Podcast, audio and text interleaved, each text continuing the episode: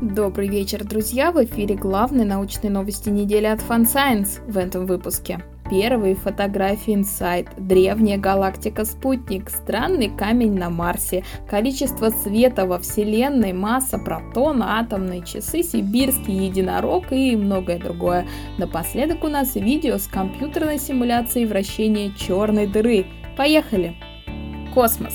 Инсайт успешно сел на Марс и прислал первую фотографию, а потом еще одну. В общем, аппарат чувствует себя отлично и постепенно готовится к работе, разворачивается оборудование, а ученые изучают местность посадки, чтобы выбрать подходящее место для бурения.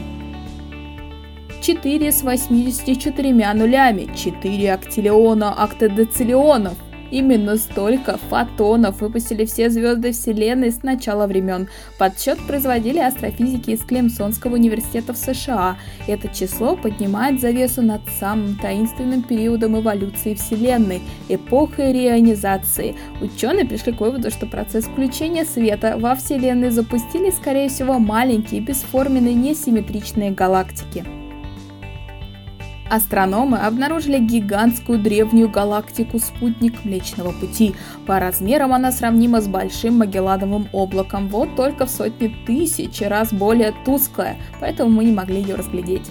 Ее обнаружили, когда искали переменные звезды типа RR Лиры. Сейчас галактика скрылась за Солнцем, но ученые планируют продолжить ее изучение через несколько месяцев, когда она снова появится на ночном небосклоне. Марсоход Curiosity нашел среди скал Красной планеты необычное образование, хорошо отражающее свет и напоминающее слиток золота странной формы. Скорее всего, это осколок метеорита. Чтобы подтвердить или опровергнуть эту теорию, аппарат проведет химический анализ вещества с помощью инструмента ChemChem. Физика. Физики подсчитали, из чего состоит масса протона. Оказывается, кварки обеспечивают лишь 9% массы. 32% массы обеспечивается энергией движения кварков внутри протона. Еще 36% создается энергией невесомых глюонов, которые удерживают кварки вместе. Оставшиеся 23% от квантовых эффектов взаимодействия кварков и глюонов. Результаты не стали неожиданностью, отмечают физики-теоретики. Именно так и предполагали специалисты, но теперь у них есть твердые доказательства доказательства.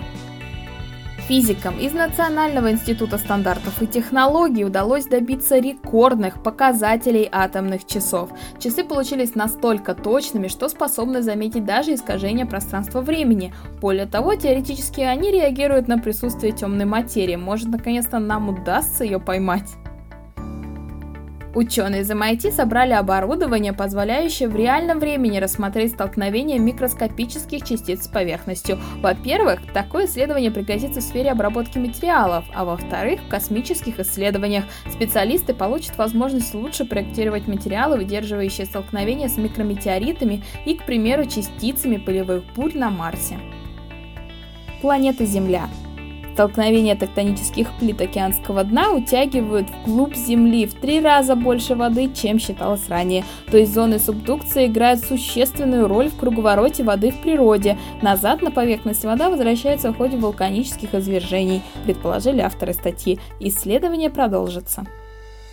Человек – Британские ученые проанализировали рисунки в знаменитой пещере Ласка и выдвинули предположение, что запечатленная на фрагменте Shaft сценка является вовсе не бытовой зарисовкой охоты, а изображением астрономического события, в котором, видимо, погибли многие современники древнего художника.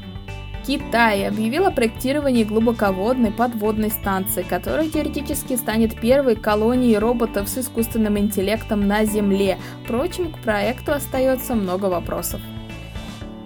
Египетское министерство по делам древностей выполняет свое обещание о трех открытиях до конца года. На этой неделе они объявили об обнаружении трех отлично сохранившихся деревянных саркофагов. В первом, украшенном орнаментом Риши, пока неизвестно, кто лежит. Второй же принадлежал женщине по имени Пую. Третьим, черным украшенным золотом, лежит мужчина, отвечавший за процессы мумификации в храме Мут. Животные.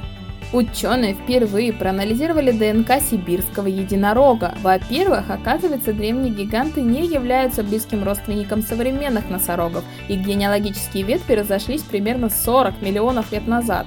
А во-вторых, вымерли они намного позже, чем предполагалось, примерно 35-36 тысяч лет назад. К тому времени человек уже начал расселяться по территориям современной России, Казахстана и Монголии, где обитали эти древние монстры.